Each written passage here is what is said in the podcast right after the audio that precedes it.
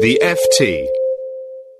Entrepreneurs challenge the rules and change the game. We should know. At Mishcon de Reya, we've worked closely with all kinds of entrepreneurs, developing innovative tools to help protect and accelerate their plans. Mishcon de Reya, it's business, but it's personal. Welcome to the last podcast in the Financial Times' Deals and Dealmaker series. I'm Anousha Sakoui, the FT's Mergers and Acquisitions correspondent. It is widely expected in the deal-making world that M&A activity this year will be down on last, when takeover volumes are already at low levels. It's often said that deal-making is linked to growth and stability in markets, and without either, it's easy to explain why M&A volumes are low. But 2012 has been a fascinating year, with controversy stirring deals dominating the headlines.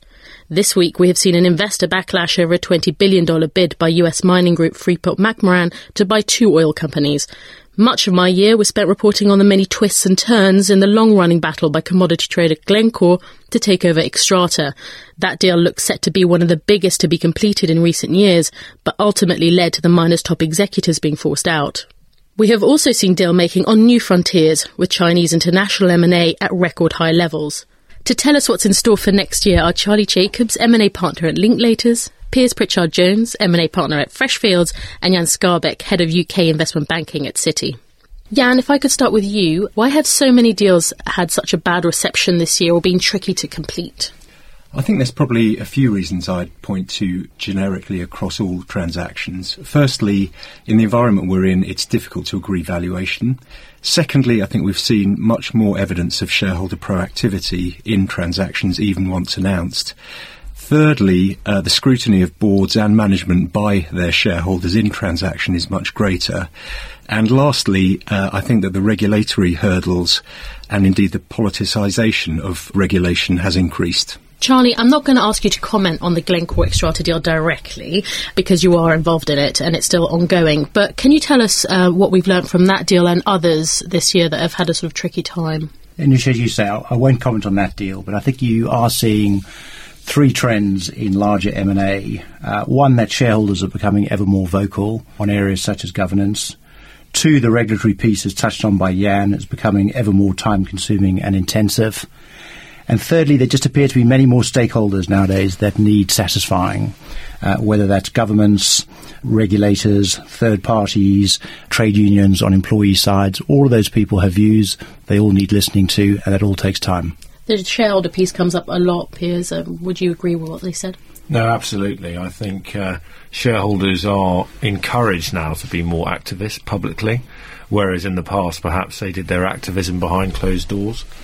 Uh, I also think that there is a degree of competition in the fund management industry where people are after a diminishing pool of, of investment, and fund managers uh, increasingly are are having to become more high profile to attract that investment, and that obviously governs uh, and informs how they behave on transactions. Do you think deals will continue to be as, as difficult as they have been next year? I think there is every possibility that they will do. I don't think deals are going to become less complex. Uh, I think there will continue to be regulatory complexities. As Charlie has said, there will continue to be uh, numerous stakeholders that will have to be uh, dealt with and addressed. Uh, and I think shareholders, for so long as there is volatility and instability at the macroeconomic level, will continue to have concerns about strategy and valuation. And I think for all those reasons, 2013 will probably see more of the same. Um, you've obviously got visibility on what may be happening behind the scenes now between companies that we'll find out in future. But can you give us some idea of what the drivers behind those deals are? Yes, sure. I think there are a number of different strands to this, but one of the key strands is that companies in developed nations are increasingly looking, as they have done in 2012, to emerging markets for growth. And I think companies are uh, seeing increasingly challenges in emerging markets as well as opportunities. And I think you'll continue to see that in 2013. You'll see that in a number of different sectors, but pharma being an obvious one. There are lots of opportunities for pharma companies in China. Whether they will actually bear fruit is to be seen. You'll also see, on the flip side, emerging markets uh, investing in developed economies, and that's partly because of depressed valuations uh, in, in developed markets, but also because I think uh, certain emerging market economies are becoming bolder about investing in, in those sorts of markets. Jan, can I ask you what you think will be the exciting sectors um, countries next year?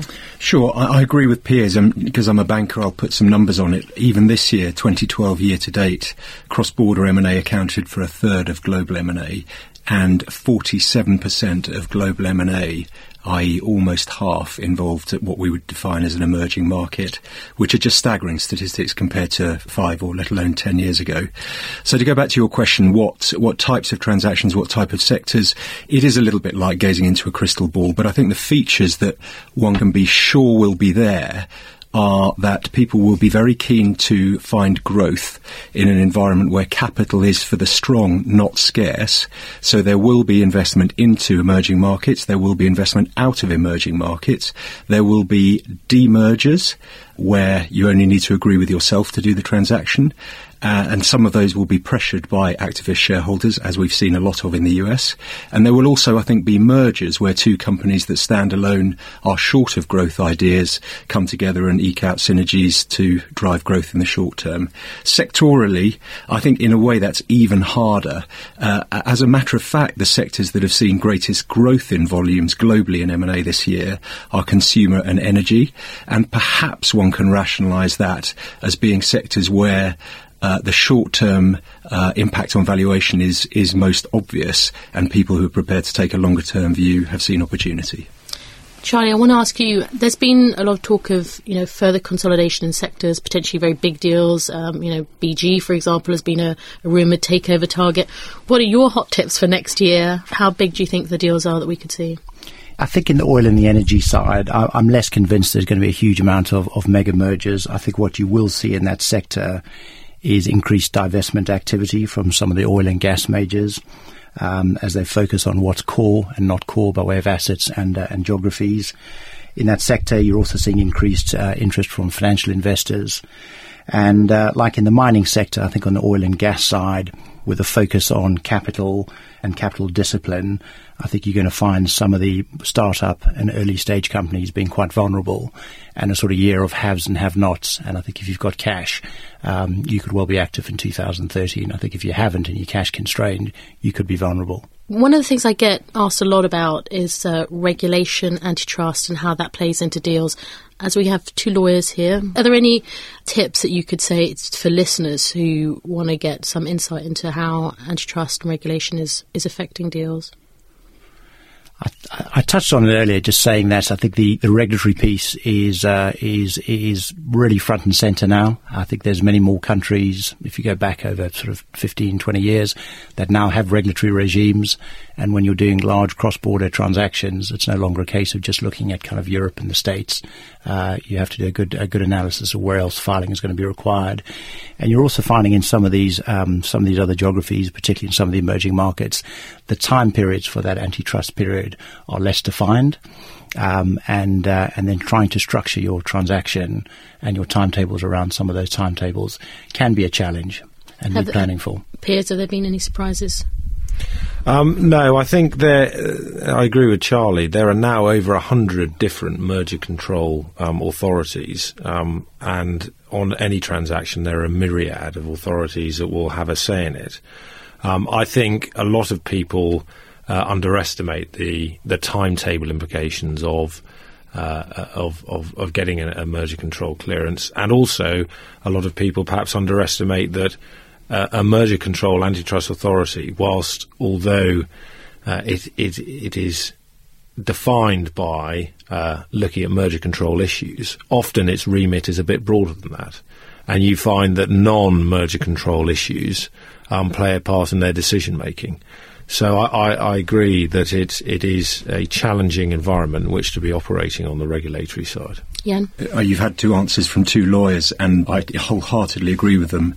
I think that the point that shouldn't be missed is, and we each mentioned it in our first comments, between increased political hand within what we might refer to as regulation, and I would say also national interest.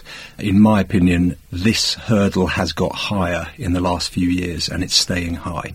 Well, that gives us plenty to chew on over Christmas. Uh, thanks to my guests for joining me. Remember, you can access the full Deals and Dealmakers report at ft.com forward slash dealmakers. Thank you for listening and goodbye. For more downloads, go to ft.com forward slash podcasts. Support for this podcast and the following message come from Corient. Corient provides wealth management services centered around you. As one of the largest integrated fee only registered investment advisors in the U.S., Corient has experienced teams who can craft custom solutions designed to help you reach your financial goals, no matter how complex. Real wealth requires real solutions. Connect with a wealth advisor today at Corient.com. That's Corient.com. You know how to book flights and hotels. All you're missing is a tool to plan the travel experiences you'll have once you arrive. That's why you need Viator. Book guided tours, activities, excursions, and more in one place to make your trip truly unforgettable. Viator has over 300,000 travel experiences to choose from. Everything from simple tours to extreme adventures and all the niche, interesting stuff in between. So you can plan something that everyone you're traveling with will enjoy. Real traveler reviews give the inside scoop from people who've already been on the experiences you're considering. So you can plan with confidence. Free cancellation helps you plan for the unexpected and 24-7 customer support means you can travel worry free. Download the Viator app now and use code Viator10 for 10% off your first booking in the app. Find travel experiences for you. Do more with Viator.